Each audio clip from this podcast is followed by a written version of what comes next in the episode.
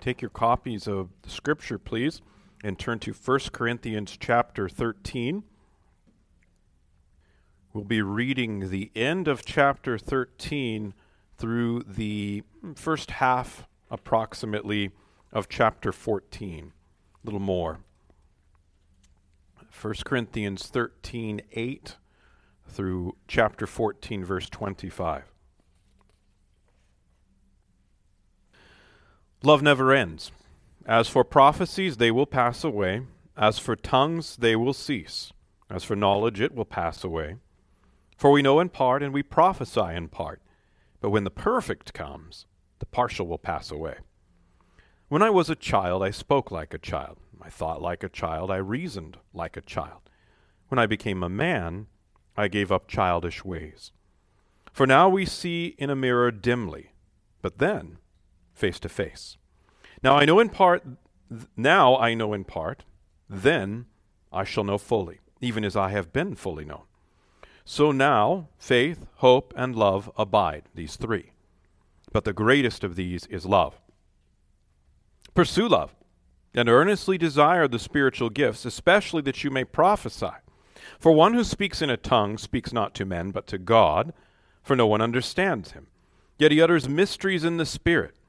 On the other hand, the one who prophesies speaks to people for their upbuilding and encouragement and consolation. The one who speaks in a tongue builds up himself, but the one who prophesies builds up the church. Now I want you all to speak in tongues, but even more to prophesy. The one who prophesies is greater than the one who speaks in tongues, unless someone interprets, so that the church may be built up.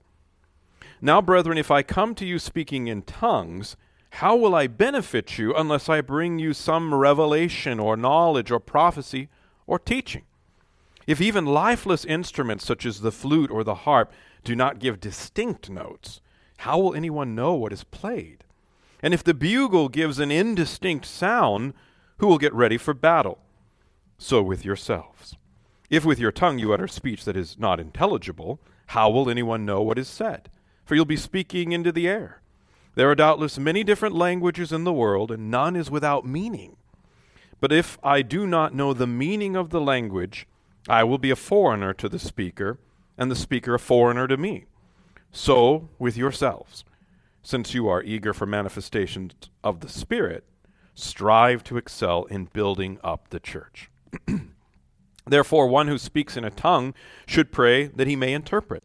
For if I pray in a tongue, my spirit prays, but my mind is unfruitful. What am I to do? I will pray with my spirit, but I will pray with my mind also. I will praise with my spirit, but I will sing with my mind also. Otherwise, if you give thanks with your spirit, how can anyone in the position of an outsider say Amen to your thanksgiving when he does not know what you're saying? For you may be giving thanks well enough, but the other person's not being built up. I thank God that I speak in tongues more than all of you. Nevertheless, in the church, I would rather speak five words with my mind in order to instruct others than 10,000 words in a tongue. Brethren, do not be children in your thinking. Be infants in evil, but in your thinking be mature. In the law it is written, By people of strange tongues and by the lips of foreigners I will speak to this people.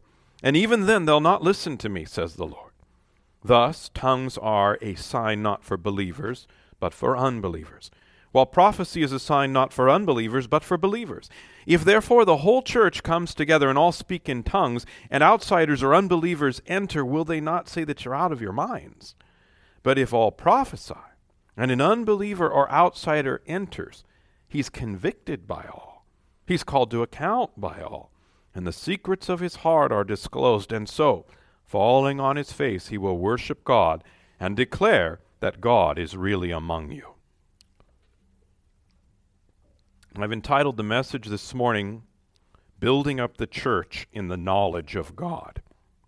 And this will be more than one part as we work through some dense reasoning here by the Apostle Paul. now, to bring us up to speed, you'll recall that last Sunday we completed a study of Paul's command to the church to make love for the brethren the urgent ambition of every member of the body of Christ. And as we looked at the way Paul described love, we noted that the apostle emphasizes the active character of love. Emotion and passion are far less relevant in Christian love than our real engagement with practical good toward our brethren. This command to love is a vital piece of Paul's corrective teaching to Corinth to help this church reunite and mature as a local expression of the fellowship of believers that Jesus Christ has purchased with his own blood. It's spiritual maturity which is on Paul's mind as we complete chapter 13 and we move into chapter 14. In chapter 13, Paul has emphasized active love in the church as a necessary element to church unity. Pursue love, and you'll, pursue, you'll produce a harmonious fellowship in the body. This is Paul's reasoning. Now, as we move into chapter 14, the ambition that Paul teaches the church to pursue shifts from practical love to the knowledge of God. Now, Paul wants us to zealously pursue the knowledge of God, but not simply for the pure acquisition of knowledge, but rather for the sake of building up the church. Another ingredient, you might say, in Paul's recipe to repair the broken fellowship of the church at Corinth is now on the table for us to examine. The gifts of the Spirit are valuable, they're vital. But from a certain perspective, from the perspective of growing the body of Christ in the church, that's how they're important. From the perspective of growing the church in the knowledge of God. Love will be the only acceptable manner in which believers operate in the church to convey the knowledge of God to their brethren. And that knowledge is to be pursued with zealous labor to acquire it in order that the acquired knowledge of God may be utilized by all the brethren to build up the church. Now, again, we're looking at what Paul has already taught us about engaging ourselves for the common good of the body. This is just another piece of this picture. The gifts were to be used to that end, and knowledge of God is to be acquired and disseminated in the church to that end. Now, think back on Paul's comments a few chapters back when he told Corinth that he worked in the church like a wise master builder. This is an echo of that earlier thought. Knowledge of God, the revelation of God, of God's will and work, of Christ and the gospel of salvation. This was the material with which Paul built the church. At the end of chapter 13, flowing into chapter 14, we're looking at Paul's requirement that the church use the same material, the knowledge of God, and that she used the same material to stabilize and enlarge and beautify the church of Jesus Christ. All right, we need to discuss an if then argument. There's an if then argument there. Paul begins to teach this ambition to pursue the knowledge of God, to use it for the edification of the church by presenting with us with a rhetorical process of an if then argument, I'm calling it. Argument first appears at the end of chapter 13. Let me read verses 8 through 13 to you one more time. Love never ends. As for prophecies, they will pass away. As for tongues, they will cease. As for knowledge, it will pass away. For we know in part, and we prophesy in part. But when the perfect comes, or the complete comes, the partial will pass away. When I was a child, I spoke like a child. I thought like a child. I reasoned like a child. When I became a man, I gave up childish ways. For now we see in a mirror dimly, but then face to face. Now I know in part. Then I shall know fully, even as I have been fully known. So now faith, hope, and love abide, these three. But the greatest of these is love. Now, structurally, the first thing that I want you to notice is the two bookend statements about love. Verse 8 says, Love never ends. This statement is a summary of everything that we looked at last week that Paul was teaching us about love. Verses 9 through 12 then proceed to discuss this idea of maturity. And then we end at the final bookend statement about love in verse 13. So now faith, hope, and love abide, these three, but the greatest of these is love. So, what is, what is going on here? Well, as I've already mentioned, Paul is beginning to present an if then argument as the foundation for the beginning of chapter 14, really the whole chapter. Love is being presented to us with an unending character. Love will proceed and continue forever. That's Paul's main point. And love is connected to the gifts of the Spirit with that idea because, according to Paul, the gifts will end. That's what we learn in verses 9 through 12. Love will proceed, but the gifts will end. The implication is to utilize the gifts in the body with love toward the brethren because that love will go on even when the gifts end. So, make love the driving purpose, not merely the expression of the gifts. Make love the purpose. This is Paul's general argument in these verses. But there's a significant emphasis in these verses that we can't miss. Paul is talking about succession. He's talking about an eschatological future for the church. In this future that Paul describes for us, the gifts of tongues and prophecy and the specific spiritual gift of knowledge will pass away. That is, they will cease to operate in the experience of the church presently, we have experienced a foretaste of that ceasing with the ending of the extraordinary gifts and the revelatory gifts in particular. The complete revelation of the knowledge of God necessary for God's people at this time, that has been completed in the 66 books of the canon of Scripture. But there's a greater future ceasing that the church will also eventually experience. Now, Paul relates this ceasing of the revelatory gifts, he relates it to the natural process of maturity that a person goes through as they grow up. A child behaves like a child until the child grows up. In a similar way, the prophetic revelation and knowledge disseminated via tongues needed to proceed in the church of Corinth for that time until the maturing point of complete revelation. Ultimately, that complete maturing point for us as believers, it doesn't arrive until we are in the presence of Jesus Christ in heavenly places. Then, Paul argues, it's not a matter of revelation or someone declaring to you the knowledge of God, but rather we'll have arrived at a point where we experience what's described in Jeremiah 31. In Jeremiah 31, 33 through 34, we read this For this is the covenant that I will make with the house of Israel after those days, declares the Lord. I'll put my law within them, I'll write it on their hearts. I will be their God, and they shall be my people. And no longer shall each one teach his neighbor and each his brother, saying, Know the Lord, for they shall all know me from the least of them to the greatest, declares the Lord. For I will forgive their iniquity, and I will remember their sin no more. This is the ultimate end point of every believer, every one of us. We know God as fully, we will know God, let's say it that way. We will know God as fully as it is possible for a finite creature to know the infinite creator. You're going to end in that point. I don't know what that is. Couldn't begin to describe to you what it is, but you're on that path now. That is spiritual maturity, the eschatological destination of every mature believer.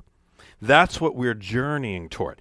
At that point, Paul tells us in 1 Corinthians 13 12, we'll no longer know God in terms of seeing him as it were in a mirror fuzzy, dimly, hard to see. Remember what mirrors were like 2,000 years ago. They were on a piece of brass that was polished very often, or bronze. Um, uh, sometimes a reflective surface placed behind glass could be used, or some shiny metal. But it was very, uh, very often not this nice, smooth surface that we enjoy today. It was warped. It didn't look quite clear, quite right. In the future, we no longer will know Christ Jesus in part, this poor reflection, but then we'll know him fully. Now, Paul emphasizes how fully we'll know the Lord Jesus and know his revelation of the Father to us. We'll know these, these things just as well as Christ has known us, as he's known us all this time that we've been separated from him. Wow.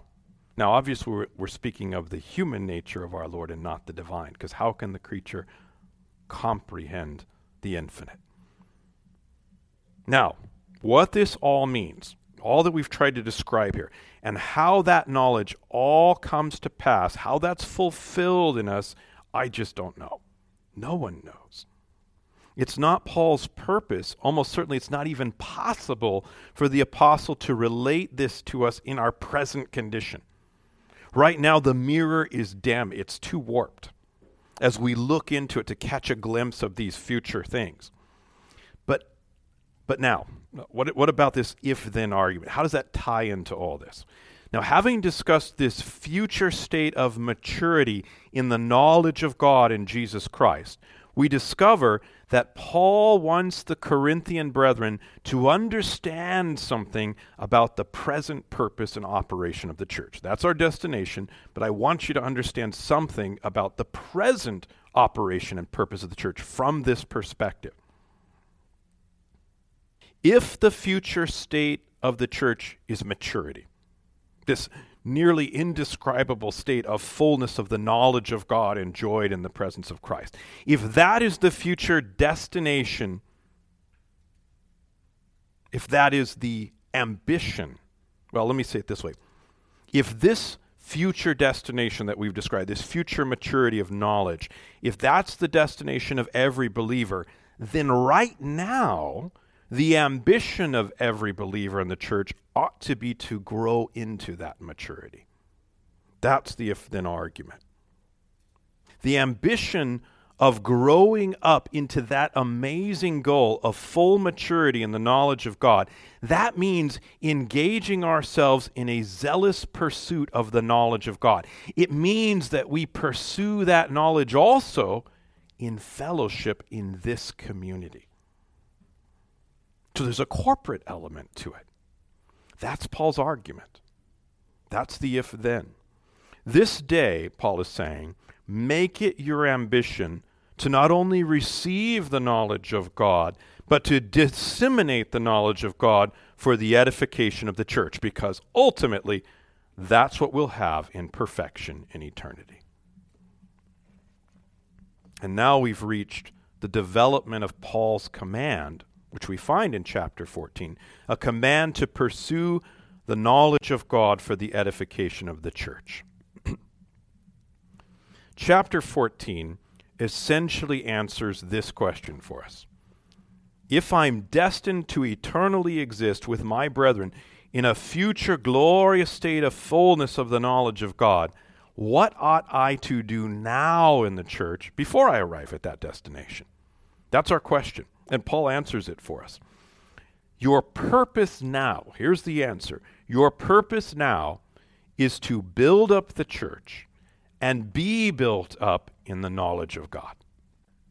Your purpose now is to know the revealed will and work of God as declared in His Word and to do whatever you can do to disseminate that same knowledge in order to build up Christ's church.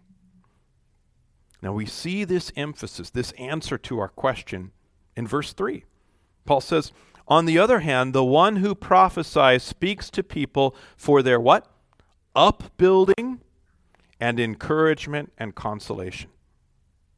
In verse 4, Paul says, The one who speaks in a tongue builds up himself, but the one who prophesies builds up the church. There's our phrase again. Verse 5 the one who prophesies is greater than the one who speaks in tongues, unless someone interprets, so that the church may be built up. There's our phrase again. And verse 12, we see it again. So with yourselves, since you are eager for the manifestations of the Spirit, strive to excel in building up the church. It seems to me very clear that Paul's emphasis, his declaration of purpose, is plain. we are to pursue the building up of the church. That's what we're inheriting in future heavenly glory. A complete, perfected, mature body of Jesus Christ. So it's very logical that Paul tells us to make it our ambition to accomplish that now. Do that building now.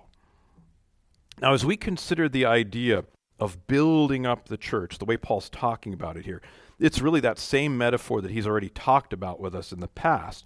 As we think about that, a few questions about this ambitious project should naturally come to mind. Here's, here's the first obvious question What's the building material? What do I gather and work with and articulate in order to build the church? In the story of the three little pigs, we learn very early as children that the material you choose to build your house with matters.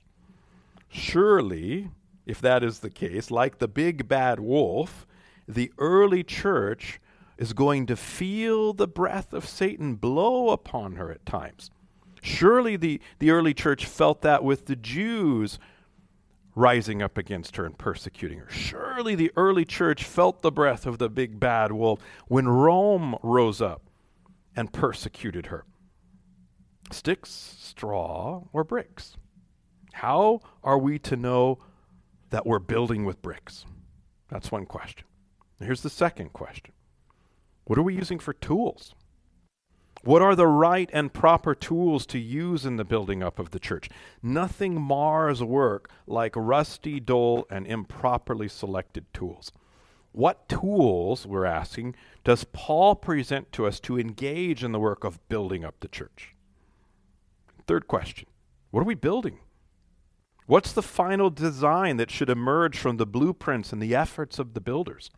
We're commanded to ambitiously pursue the edification of the church. So, what's the edifice? Seems like a pretty important question, right? How will we know if the pattern emerging from our efforts in this place is according to the plan of Christ, issued through his apostle? These are good questions, are they not? All right. So let's develop this concept of edification, this idea of building up from our text. Let's examine what we're being taught about the building of the church. First of all, in terms of the materials we are to, we to utilize to edify the church. In chapter 14, verses 1 through 4, we discover Paul's identification of our building material. What does he say? Pursue love and earnestly desire the spiritual gifts, especially that you may prophesy. For one who speaks in a tongue speaks not to men, but to God, for no one understands him unless he utters, but he utters mysteries in the Spirit. On the other hand, the one who prophesies speaks to people for their upbuilding and encouragement and consolation. The one who speaks in a tongue builds up himself, but the one who prophesies builds up the church.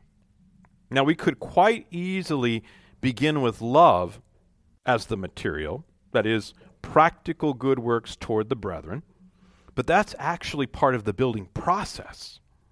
The material is what informs the brethren as to the nature of love. The material is what reveals to the church what those practical good works are, which she's to engage herself in for the good of the church. So, love is not really the material. Instead, Paul's emphasis is on revelation. He's arguing for the excellency of the gift of prophecy right here, is he not? Why? Because that gift in particular builds up the church. How? Through exposing God's people to the knowledge of God. Prophetic utterance fulfilled this vital role in the early church in the absence of the completed as of yet uninscripturated canon. It wasn't, wasn't there yet. The writings of the apostles and the gospels were being produced in the church, and the contents of those writings were appearing in the church as inspired prophetic utterances. They were declarations of Jesus Christ to his church through his apostles. They were, thus says the Lord. Imagine, try to try to imagine that. Not having coming to church and not having a completed canon. That's something we take for granted, isn't it? Imagine not having the New Testament, not having the completed writings of Paul. Additionally, prophetic utterances not preserved for us today, intended for those local churches, proceeded through the gifted in the congregation of this time. For why? For the purpose of revealing the nature and the work and the will of God for his church, right then and there. In Paul's mind, this was absolutely vital to the edification of the church.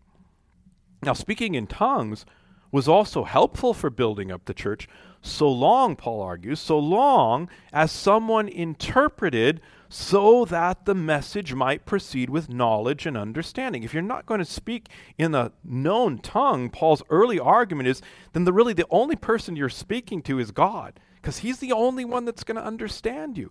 It has to be interpreted. Note verses 5 through 12. Now I want you all to speak in tongues. It's kind of like a of course. But even more to prophesy.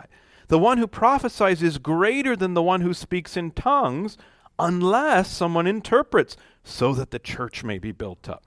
Now, brethren, if I come to you speaking in tongues, how will I benefit you unless I bring you some revelation or knowledge or prophecy or teaching? If even lifeless instruments such as the flute or the harp don't give distinct notes, how will anyone know what is played? And if the bugle gives an indistinct sound, who will get ready for battle? So with yourselves, if with your tongue you utter speech that's not intelligible, how will anyone know what's being said? For you will be speaking into the air, etc. Now, first of all, again, notice where Paul's emphasis lies in these verses. He says, Now, brethren, if I come to you speaking in tongues, how will I benefit you unless I bring you some revelation or knowledge or prophecy or teaching. So, again, the material of building up the church is revelation of the knowledge of God. It's teaching that knowledge to the body. And it has to be interpreted in order to be understood. The vital threads with which we weave the tapestry of the church is the revelation of God. Now, before we move on to talk about the tools we use to build up the church body, let's just pause a moment and consider the implications of what we've learned about this primary material of church building, church edification. Let me give you an application. Paul's emphasis on the revelation of God is highly instructive for us. First, as the body of Christ united, as we come together, it tells us that we had better keep first things first in terms of the purpose and the activity of the church our material of building, apparently, the building material of choice, is revelation of the knowledge of God and not many of the other things we find so commonly utilized in the nominal Christian church of Western culture today. The church, if she's to be built up scripturally, must be built up scripturally. Is that such a shock to us? Well, apparently it was at Corinth. The Word of God is our medium, not in terms of artistic creation, but in terms of declaration and revelation and promotion of truth that stands complete, ready, available. The knowledge of God builds up His church, not plays and concerts and dramas. The revelation of God proceeding from His Word strengthens the vital structures of the church. It makes her an elegant edifice not marketing schemes, not popular methods of publicity. Material charity is not the building material we commit ourselves to work in. We're not the Salvation Army or Habitat for Humanity. We're not like Islam, building our church through conquest and violence and strife. Our building material is the knowledge of the Most High and the revelation of the Son of God, Jesus Christ. That's our material. Let's be careful as we work in the body of Christ, the church, as a united fellowship of brethren. Let's be careful that we maintain that vital ambition of building up the church in the knowledge of God. As Peter reminds us in 2 Peter 3:18, we are to quote grow in the grace and knowledge of our Lord and Savior Jesus Christ. Unquote. let's be careful to examine the projects of our church. As they appear before us from time to time, let's ask ourselves Does this promote the revelation of Jesus Christ? Does this project expand our knowledge of God? Does this church plan and activity build us up in that knowledge? Is it conducive to that? Is that what we're promoting? Now, that also means, brethren, that we're going to have to commit ourselves individually to work with the material of church edification. The revelation of the knowledge of God proceeding from His Word, it's not going to happen by osmosis. Individually, you, brethren, have to ambitiously pursue the knowledge of God. You need to commit yourselves to being a student of the revelation of God in His Word. And as Paul has reminded us, that comes with a process of maturity. You have been saved to be matured into one who knows the Lord far better than you do now. That's all of us. But that's you. The good news is that you will get there. Your future knowledge of the Lord will far outstrip your present understanding of His grace and glory. Your future understanding of the Scriptures will outshine your present understanding as the brightness of noon outshines the dead of night. So get busy now. That's all I'm saying. Engage yourself in the study of God's Word. That's His revelation, which He uses and which He's given you to build the church. It's a sad thing when a church scratches its head over immaturity in the body. She wonders what to do with Corinth like schism in her body, mourning over common sin in her body, never realizing that if she had immersed herself in the Word of God with diligence, much of that would fade away if we will not shine the light of the Holy Scriptures upon our own hearts and lives, it shouldn't surprise us if the issues of life that proceed from that heart are unholy. Brethren, if you really want to see the church built up and strong and glorious, it will require that you bend the knee to the Scriptures frequently. It will require that you spend less time like Martha busy in other things, in practical things, and more time like Mary, kneeling at the Master's feet. I say practical things, I mean material things. When you so commit yourself to that kind of disciplined study, you're engaging yourself in the main activity that God uses to strengthen and beautify and grow His church. You strengthen and beautify and grow yourself. And automatically, as that happens, the whole body is vivified as you are. To borrow from Paul's analogy of the human body, remember when we looked at that? To borrow from that analogy, the healthy limb helps the whole body in health. That's what we're saying. The healthy function of the lungs breathes life into the body. The proper function of the digestive organs brings energy and nutrition to the body. The healthy function of the brain and the nervous system causes the whole body to operate safely and efficiently. The well trained and healthy eyes see the hazard in the road. This is why I push you as I do from time to time. It's in order to encourage you to engage you in that business of reading challenging Christian books, especially those of the Puritans and the Reformers.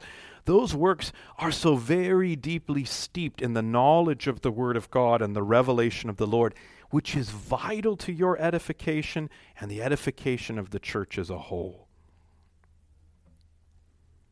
In addition to your personal engagement as a diligent student of the knowledge of God and His Word, you must also be committed to engage yourself as a student of the teaching and the preaching of the knowledge of God as it proceeds in this church.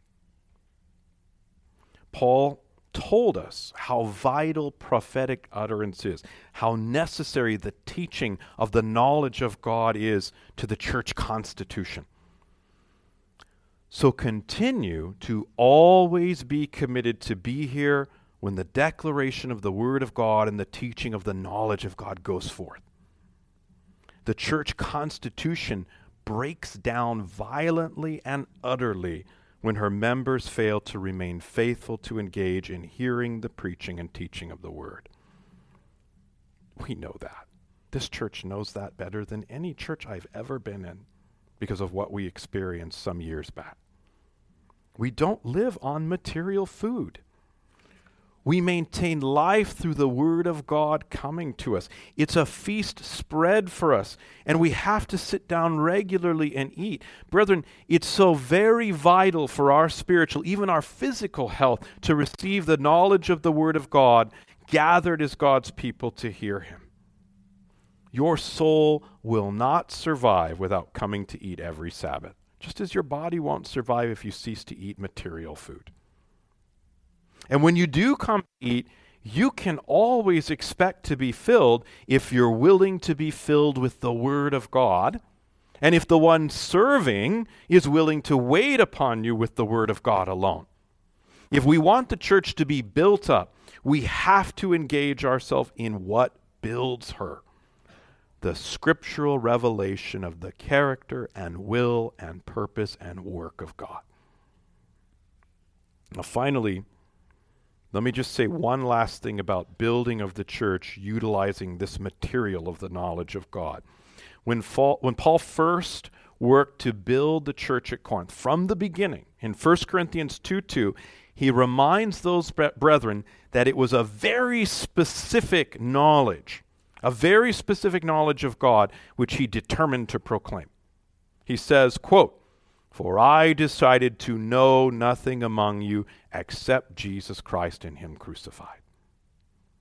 Brethren, this is the most significant part of the knowledge of God to which we must commit ourselves if the church is to be built.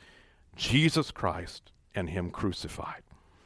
Notice that it is not Jesus Christ who gets me. It's not Jesus Christ who satisfies me, Jesus Christ who makes me feel good. Paul says that he founded the church on the knowledge of Jesus Christ crucified. Brethren, blood and violence. That's what it takes for men, women, and children to be reconciled to God and have sin pardoned and hidden. It takes a lamb slaughtered on an altar.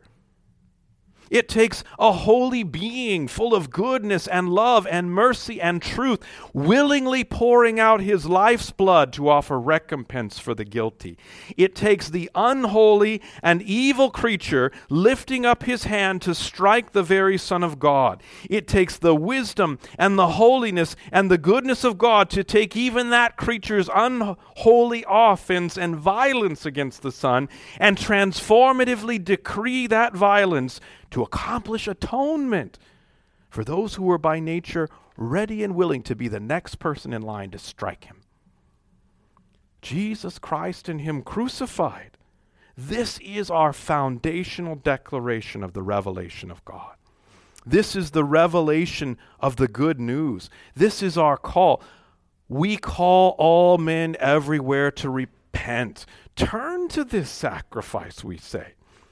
The blood poured out here is infinitely sufficient to stand as satisfaction for your guilt and the penalty written against you in the court of God. Blood was spilled for you so that yours might not be spilled. Christ has paid the debt of his people in full. He's, he was beaten for us. He was killed for us. He was buried for us. He's been raised for us. Brethren, this truth is what we call men to believe, and so believing receive salvation through faith. This message is the message of the revelation of God on which the church is built. There's no other foundation. And you have a place you yourselves, brethren, each one of you, have a place in the proclamation of this knowledge, in founding the church on this knowledge. You don't need to be a pastor or an elder or an evangelist. You just have to care about people and love them enough to be prepared to have an answer for the hope that's in you. When God gives you that opportunity to care enough about someone to point them to Jesus, then the only thing you need to remember is this, brethren Jesus Christ and Him crucified. Don't overcomplicate it. Don't do that. Paul didn't. All you need to explain is Jesus Christ and Him crucified. You don't need to be a theologian or a biblical scholar of the highest order. You just need to love the Lord Jesus and understand why He died and love another dying human being enough to tell them the truth. That's how the church is built. That's what Paul's telling us. All right. Let's move forward. Really, our application has carried us right the second answer to our question. That was, rather, the second question. What are the tools that we use to build up the church? In a nutshell, the tool is speaking. At its most foundational level, the tool is speaking. It's teaching and proclaiming the Word of God. Brethren, how could the church possibly operate during COVID when we were gagged and sitting at home? How does the church operate under those circumstances? Well, Paul would argue it can't. It literally can't. Teaching and proclaiming the Word of God, verbally declaring out loud Jesus Christ and Him crucified. The primary tool in building up of the church is the human tongue. Notice what Paul tells us in verse 3. On the other hand, the one who prophesies speaks to people for their upbuilding and encouragement and consolation. What a beautiful statement. There it is. If you want to build up the church using the knowledge of God as revealed in His Word, then the way to do it, the tool, is with encouragement and consolation. The Word of God must be taught and preached, not to tear down the church, but to build it up.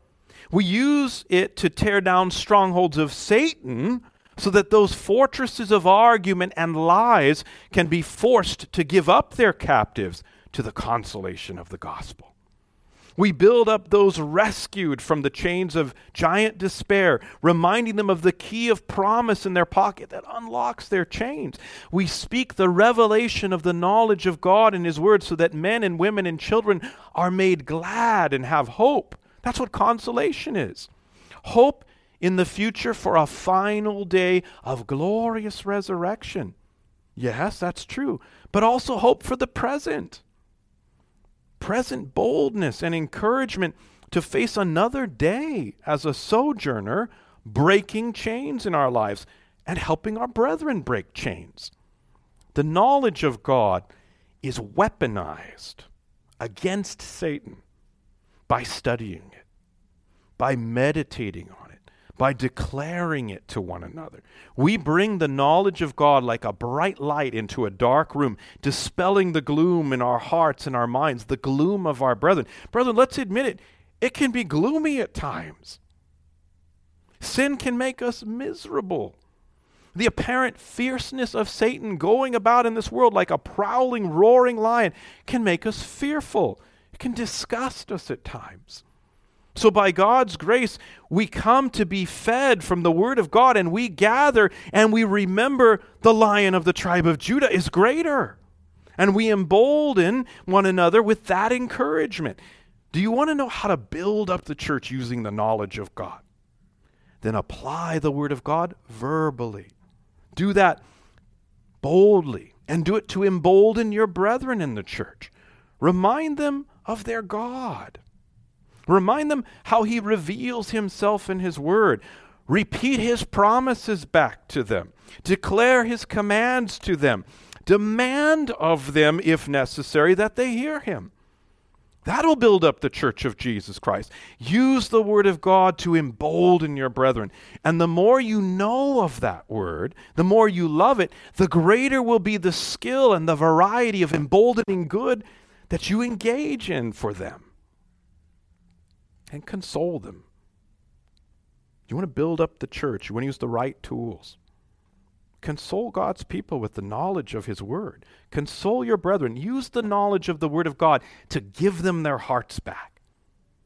The world can be a miserable place at times. Jesus looked on that bleak stone face of the tomb of Lazarus and at the weeping family and friends around him, and he wept. Brethren, this world is broken. It's been ruined by the fall and by sin. And sin continues to work its evil in the world and in our lives and even in our own hearts. So at times we're going to need to console each other. And my platitudes and my weak hand patting won't help you. You need the rock. You need rock solid certainty and sufficiency. You need the inerrancy of the Word of God. And we need to declare it to one another for our consolation. We need to remind one another to turn our eyes heavenward and look for that upward call of Jesus Christ. We need to be reminded of the glorious truths and the doctrines of the Reformation, which have become ours by heritage and the grace of God. We need to remind ourselves that the doctrines of a sovereign God, which we celebrate and love, they're actually useful. Imagine when our hearts are broken over a lost loved one we can find consolation in the effectual call of God and hope in the knowledge of God's sovereign power to overcome human will. Because it can and it does and it has. When we're despondent over sin and we wonder, is there any hope for my soul after all? We can find consolation in the knowledge that when God chooses to save and determines before time to redeem a soul, there is no possible losing of that soul. And when we are anxious over the future and all of its imagined losses, we can find consolation in the certainty that God will preserve me to the day of salvation, and He's promised in His word that He'll lose none of those whom He has chosen to save. They will press on and persevere and finally appear with Him in glory. I can find all manner of real and true consolation in these fine biblical doctrines. But, brethren, I'm going to need you to remind me at times.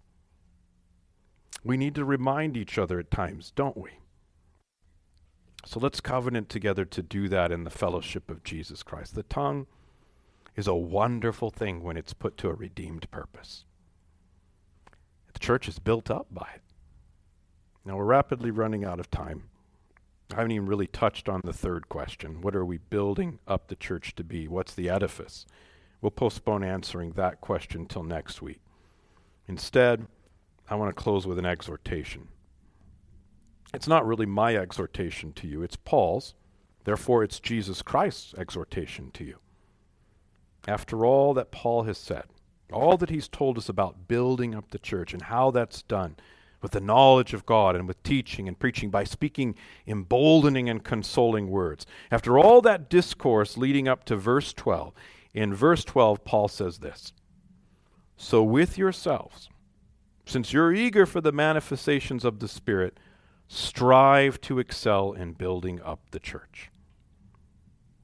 Do you want to see the Spirit of God at work in His church? Wouldn't that be glorious to see this church influential, bringing in the lost, to see the Spirit of God working powerfully in the people of God, molding them visibly into the character of Jesus Christ, maturing them in the knowledge of God, and in vast quantities. Wouldn't we love to see that? Isn't that what we want and pray for? Well, Paul says that the condition for that to occur is work. He says, strive to excel in building up the church. Everything that we've just talked about that builds up the church. In order to have it, we have to strive for it. Not just strive to have some of it accomplished by me, but Paul says strive to excel. In other words, work to build up the church with zeal and urgency and intensive labor. That's the goal. And apparently, in the absence of that kind of striving, striving to excel, we ought not expect the church to receive abundantly powerful operations of the Spirit of God.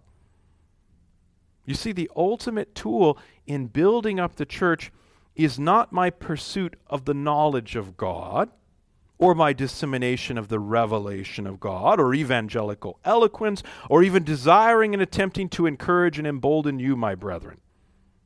That's good. That's necessary. It's commanded. It's effectual but it's only effectual as the Holy Spirit sanctifies and blesses those means and works in them with power. Which, according to Paul, he will do when his people strive to excel in building up the church. So that's my final word for us today.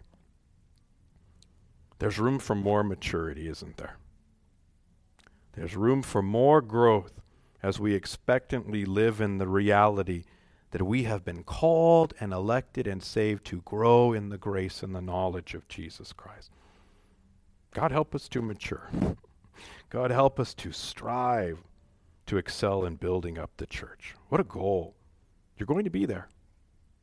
The church, you will one day see the church in this glorious state of the knowledge of God, knowing Christ and knowing God with the kind of knowledge and understanding that Christ Himself possessed when He walked the earth. There are times, brethren, when I look at the Word of God and I hear what Christ says, usually in response to some snarky person, and I go, What wisdom! What knowledge of God! I'm amazed at what I hear. Brethren, you're going to enjoy that in the future. Not only witnessing it, it will be part of your very nature you will have that kind of knowledge and wisdom built into you. We have to engage in that work in the church now. This is Paul's command to you, which is the command of Christ. Let's pray.